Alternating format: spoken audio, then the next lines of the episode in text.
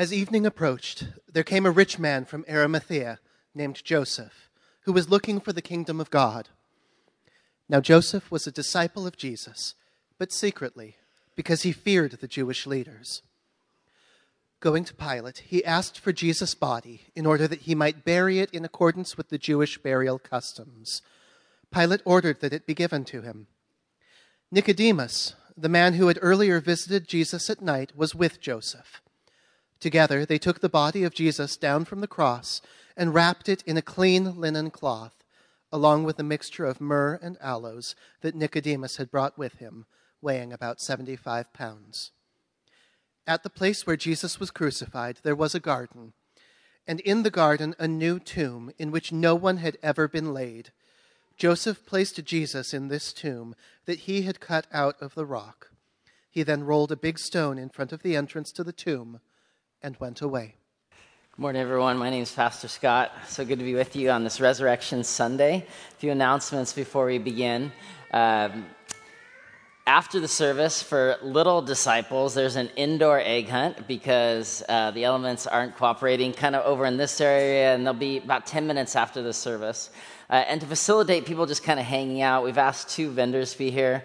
The donuts, I'm sorry if you're on a diet, they're ridiculously yummy. Uh, God made donuts, we know that. And then um, the Korean food truck is actually some friends from another church, Epic Life Church, and they're using the Korean food and then they're putting, they're also building a coffee truck to take to farmers markets around Western Washington as an outreach for the gospel. And so they, uh, the food trucks, people are purchasing stuff. Uh, definitely the Seoul Kitchen guys, say hello to them. Uh, we're big fans of their mission. And then we've got a photo booth down here, uh, which is just free. We know that we don't always wear ties at, uh, uh, at, church on Sunday. You can come back next week and see Scott in jeans and a t-shirt.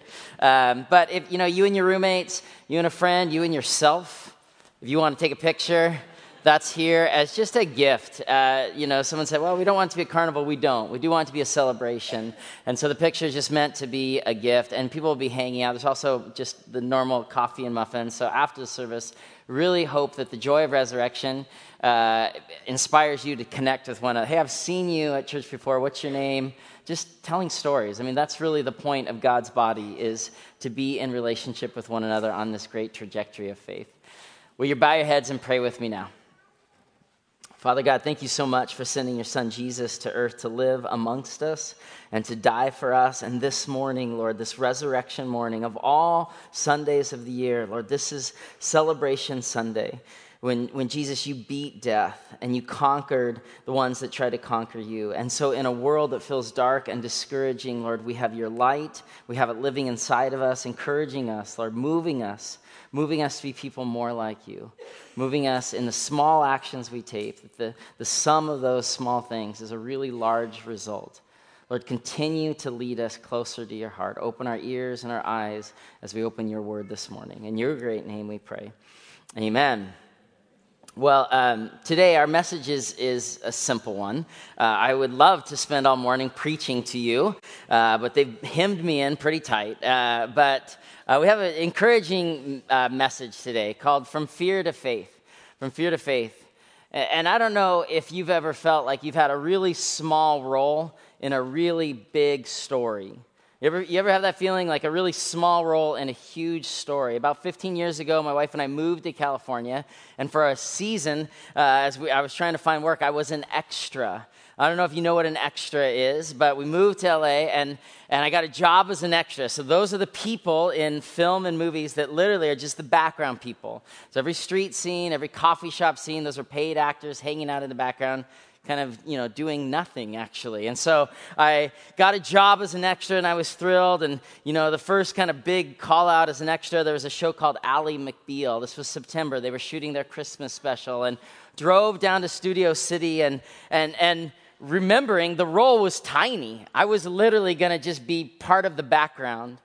I was so nervous though. I was nervous because I'm, you know, kind of a country kid from out in the sticks, and here I am heading down to Studio City and, and whatever. And we waited all day, and then they brought us into the, the scene. There was like this bar scene, and people were singing, and we were just kind of standing in the background. And at the end of the day, we were there for like 12 hours. I'm like, man, that was so tiny.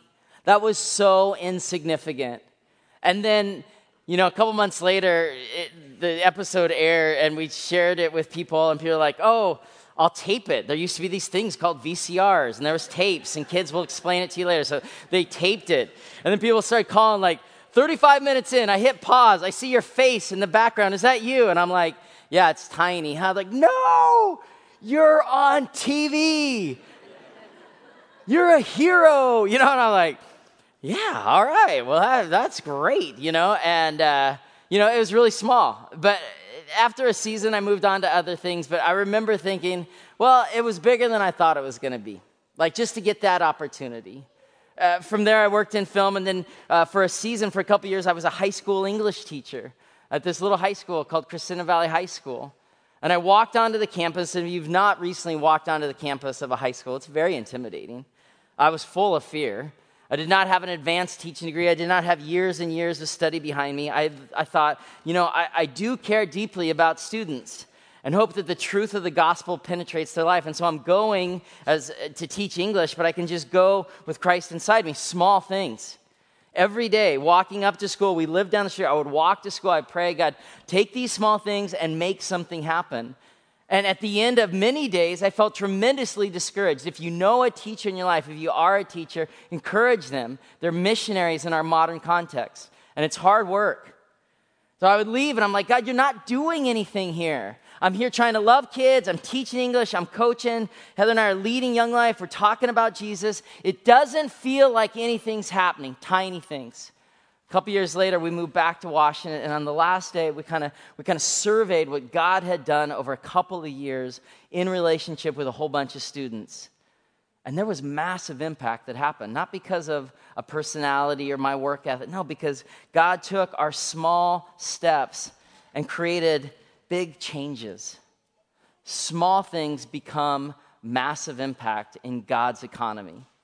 And today we get the Easter story through this kind of unique lens, a unique perspective. We're going to be talking about Joseph of Arimathea. And if you're a kid, you have a kid book that tells the story. Uh, we created these great storybooks, and you can flip through, and there's pictures that tell the story of Joseph. Joseph of Arimathea is, is part of a select group of people because he's in all four Gospels. We know that the Gospels are the four stories of Jesus Matthew, Mark, Luke, and John. They tell different perspectives of the life of Christ. Why is that? Well, because if I handed four video cameras out to you and I said, hey, go tell the story of Russell Wilson or of the mayor or of somebody in your school, you would have four unique points of view. And so the four gospel tell four unique points of view. But this guy, this Joseph, he's in all four stories. And he's the secret disciple because he's full of fear. But it's super interesting because there's three Josephs in the Bible, right? Joseph of the Old Testament, we're not going to talk about him today, but incredible. And then in the New Testament, there's two Josephs. Think about it. Joseph, the father of Christ, who, who when Jesus was born in Bethlehem, Joseph laid the baby in a manger, likely in a barn, likely that would have been a cave outside of town of Bethlehem, never saying a word. Gospel Matthew tells us that God tells him what to do, and Matthew, the father of Jesus, just does it. And now, Joseph of Arimathea, at the end of Christ's life, the Gospels tell the story that he took the body of Christ and he laid him in the tomb. Never says a word. An interesting place to start our resurrection message because he lays him in the tomb, not even knowing what God would do to resurrect yet, but powerful because small things become massive impact in the kingdom of God. And Joseph, he kind of becomes emblematic for us uh, because Joseph is the one that put Jesus into the cave where then God brings new life. And so we're going to be really practical and kind of short. We're going to look at the life of Joseph and his role. We're going to look at the role of God in this narrative of resurrection. And then we're going to look at what's our role? What's our role? So let's start with Joseph Arimathea. And again, kids, you can follow along in your books. Who is this guy, Joseph? John 19 says Joseph was a secret disciple for fear of the Jews. And that's interesting. He's part of the ruling class, he's comfortable, he has means, he has privilege. And something about Jesus has triggered him, but he's a disciple in fear. Because faith is scary sometimes, right? And faith is risky sometimes. And even for those of us that prescribe to faith, when we actually are called to have faith in the midst of the cancer analysis or in a broken relationship or in betrayal, we can say we have faith in Jesus, but it, it costs something and it's risky. And here's this hero of the faith that does this amazing thing, but he has fear too. And it's important to remember when Joseph takes the body and lays him in the tomb, that doesn't feel that significant to us, but it's, it's a huge divide socially. He crosses a huge divide. He, because in the, in the first world there in, in Jerusalem, Joseph was a first class flyer. And Jesus and most of his comrades, they were, they were coach people, right? I don't know about you, I'm a coach guy. All right, so recently we went on vacation and like we're back in coach and it, you know there's kids crying and they hand you like a little sack of peanuts, you know, and your your knees are here and you you know and it's like feels like there's chickens running around stuff and then you can see first class, right? They're all so happy up there. There's champagne and halibut on on fine china and you just want to you want to just be there and then they close the curtain. Sorry. You're in coach. But Joseph, he was a first class guy. But something about his experience of Christ, he said, You know, I, I'm going to go take that body and lay it in the tomb. I'm going to side with Jesus. It would have been tremendously risky. It was, for him, a profession of faith. He was saying to all the other rulers, I don't care who sees me anymore. I, am going to I'm going to seek out this Jesus. And so on Good Friday, which when we celebrate the death of, of Christ, that should have been the great discouragement. Something happens there. Something about Christ on the cross moves Joseph of Arimathea from this secret disciple in fear to being a man of faith. Joseph moves from fear to faith. And that becomes a very helpful paradigm for us in the movement of our own journeys. We need to be men and women, young and old, moving in our hearts, places of fear to places of faith. It was an act of faith for Joseph to take the body down. Why? Well, in first century Israel, it was to, to dignify a, a member of your family who died, even on crucifixion, you would take the body and, and to lay it in a, in a cave. But for Roman occupied Jerusalem, it was different because for the Romans, they would, they would crucify criminals and then they would leave the bodies up to be pecked and ravaged and, and, and as a sign and a symbol that the, the empire would not be destroyed.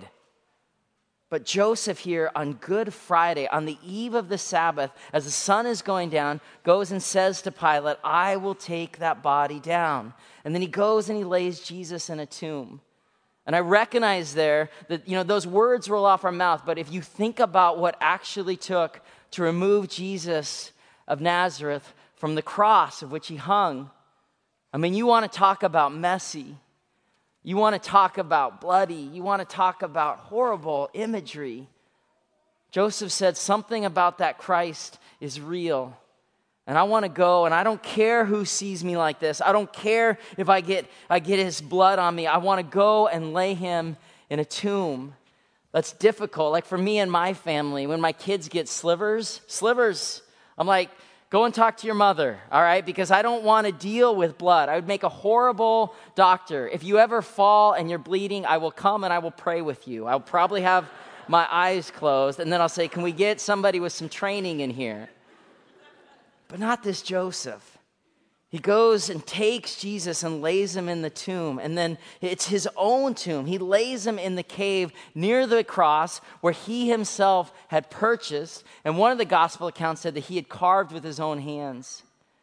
A, a tomb that had never been inhabited before in a city as ancient as Jerusalem had to be valuable. We don't know how much.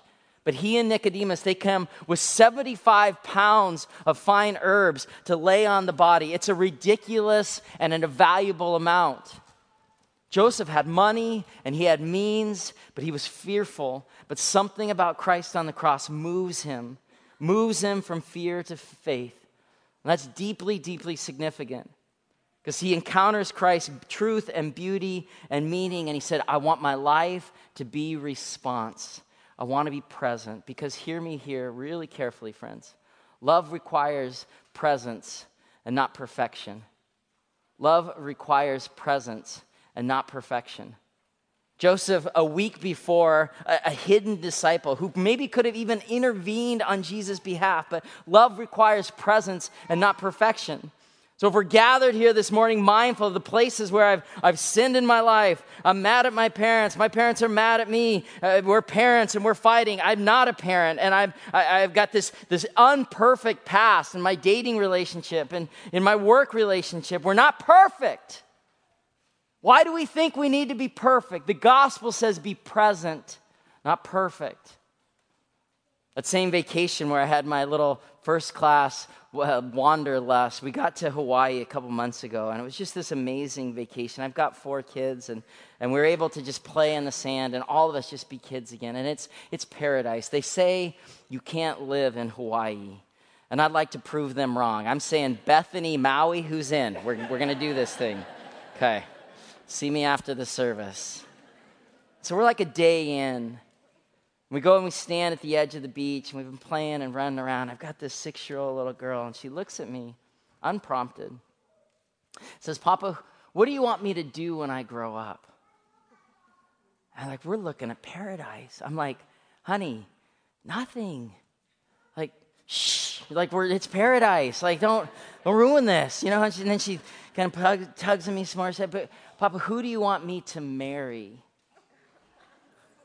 I'm like, Sweetheart, you're six years old. I'm not waiting for you to become anything else, to be with anyone else. I love you for who God made you to be.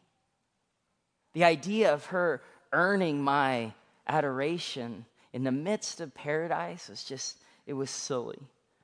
And friends, many of us in the room, many of us, we waste paradise, not understanding that love of Christ only calls us to be present, not perfect.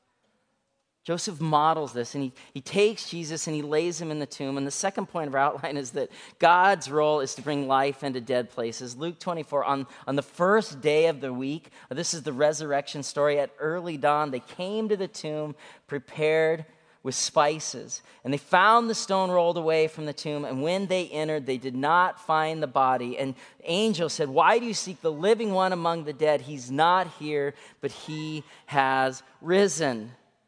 It's amazing because Joseph becomes a star in the gospel narratives, and all he did was lay Jesus in the tomb. And God did the saving work. God entered that tomb. God entered the garden. God breathed his ruah, his spirit life back into that dead body of his son and gave him life. And all we need to do, all we need to do is lay stuff in the tomb. Jesus, I want to walk with you. I lay my life in the tomb. Jesus, I already walk with you, but I'm tired of my anger or my self destructive habits or the way this relationship is killing us. Jesus, I'm going to lay it in the tomb. We don't have to be the Savior, we worship one. When we lay things in the tomb and say, God, do your saving work, small things, massive results. God is the Savior of our hearts, friends, of our brokenness. And I'm not just talking about our salvation story then, I'm talking about the each and the everyday. Joseph just did his part and God did the rest because he is the author and the perfecter of our faith. Dietrich Bonhoeffer says this I'm still discovering right up to this moment that it's only by living completely in this world that one learns to have faith. I mean, living unreservedly in life's duties and problems and successes and failures, experiences and perplexities. In so doing, we throw ourselves completely into the arms of God not waiting for the next world, but living completely in this world today, a world with bombs in Europe and destruction in our community and sin in our hearts. And Jesus saying, You don't have to be perfect, but be present. I want to move you from places of fear into a deeper faith where your small moments matter. Joseph understood that, laboring with with the weight of Jesus and laying the dead body in the tomb, unsure of how the resurrection would unfold, but trusting that God was up to something. About 15 years ago, I went to, uh, 20 years ago now, actually, I went down to Guatemala on a bit of a study tour and traveling around. There's this little town of Quetzaltenango. And I met this person in a bar, and she said, You know, I work at an orphanage, and we really just need people to come and play with the kids. Can you come and play with the kids? The kids don't have enough adult supervision. We don't even have supplies. We're out of diapers. Just come and play. And I said, I can come and play. Because quite often, friends, it's small things.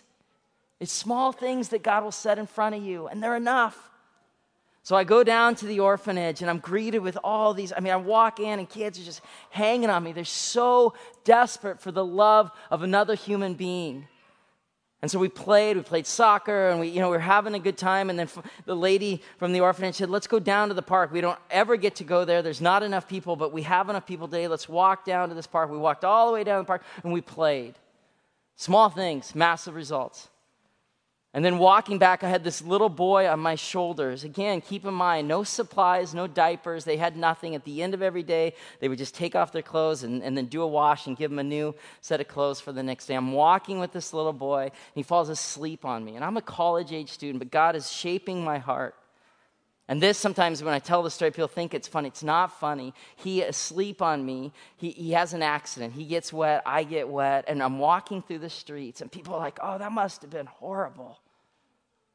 It was one of the most beautiful things my college years taught me about being open and available for what God wants to do in the small things of our life. Our church is still involved in Costa Rica and Rwanda and Uganda. God is continuing to teach me about loving others in His name. The reality is, like Joseph, our fulfillment comes when we learn we all have a part to play.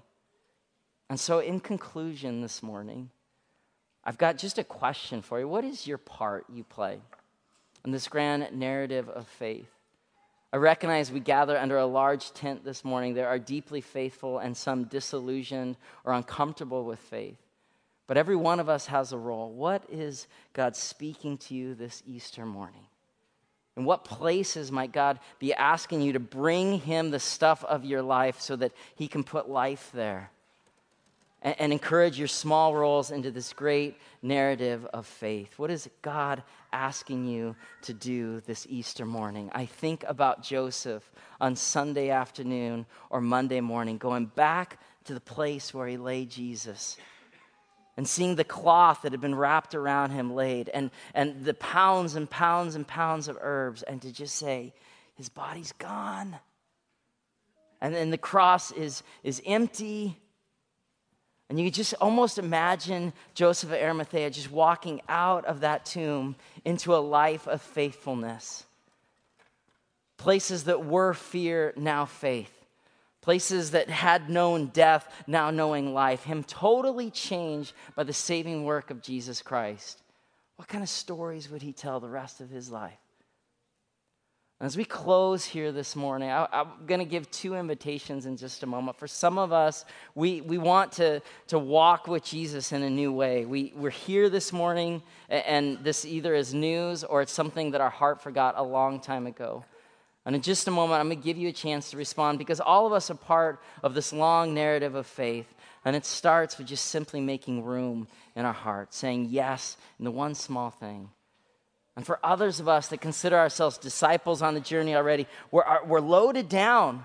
Our hands are holding the, the anger and the lust and the confusion and the anxiety and the, the labor. And, and this morning, Christ is just asking us to open our hands, that He would be the Lord of our whole life.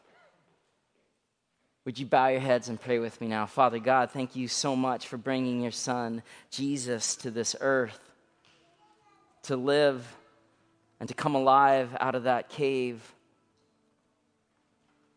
And Father, some of us this morning want to start again.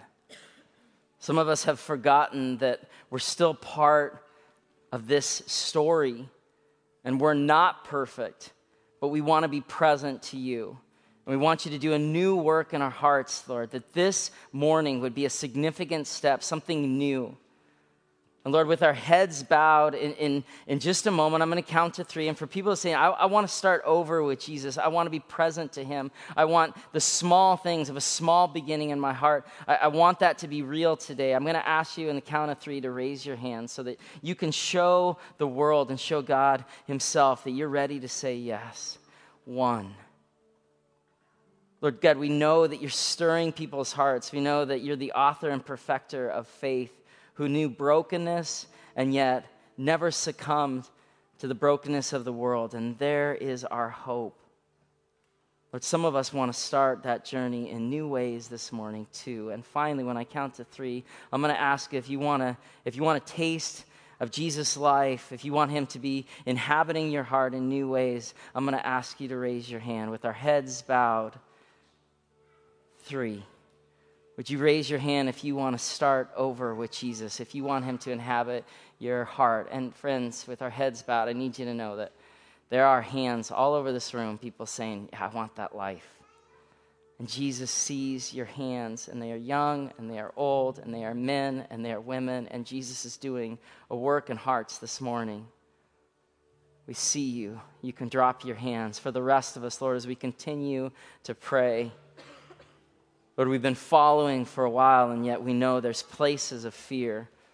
Lord, move us to faith. I'd invite everyone in the room with our heads bowed that we just open our hands on our knees where we sit, that we would open our hands. Lord, that this would be a symbol, the stuff we've been clinging to, which is starting to, to strangle out our life. There's places of darkness and places of sin and, and places, Lord, that we just want to confess right now. We've been holding on too tightly. We've been striving. Take these open hands, Lord. We lay these things, these things that we've been carrying, we lay them in the tomb. God, you're the author and perfecter of all faith. Make us new again. Take these things, move us from fear to faithfulness. You've told us that the small things matter. Give us a purpose in our heart and a joy in our chest and your life each and every day as we testify to your great love. In your name we pray. Amen. The work is God's, not ours. The only responsibility we have is just to lay stuff in the tomb. Will you stand with us as we continue in song?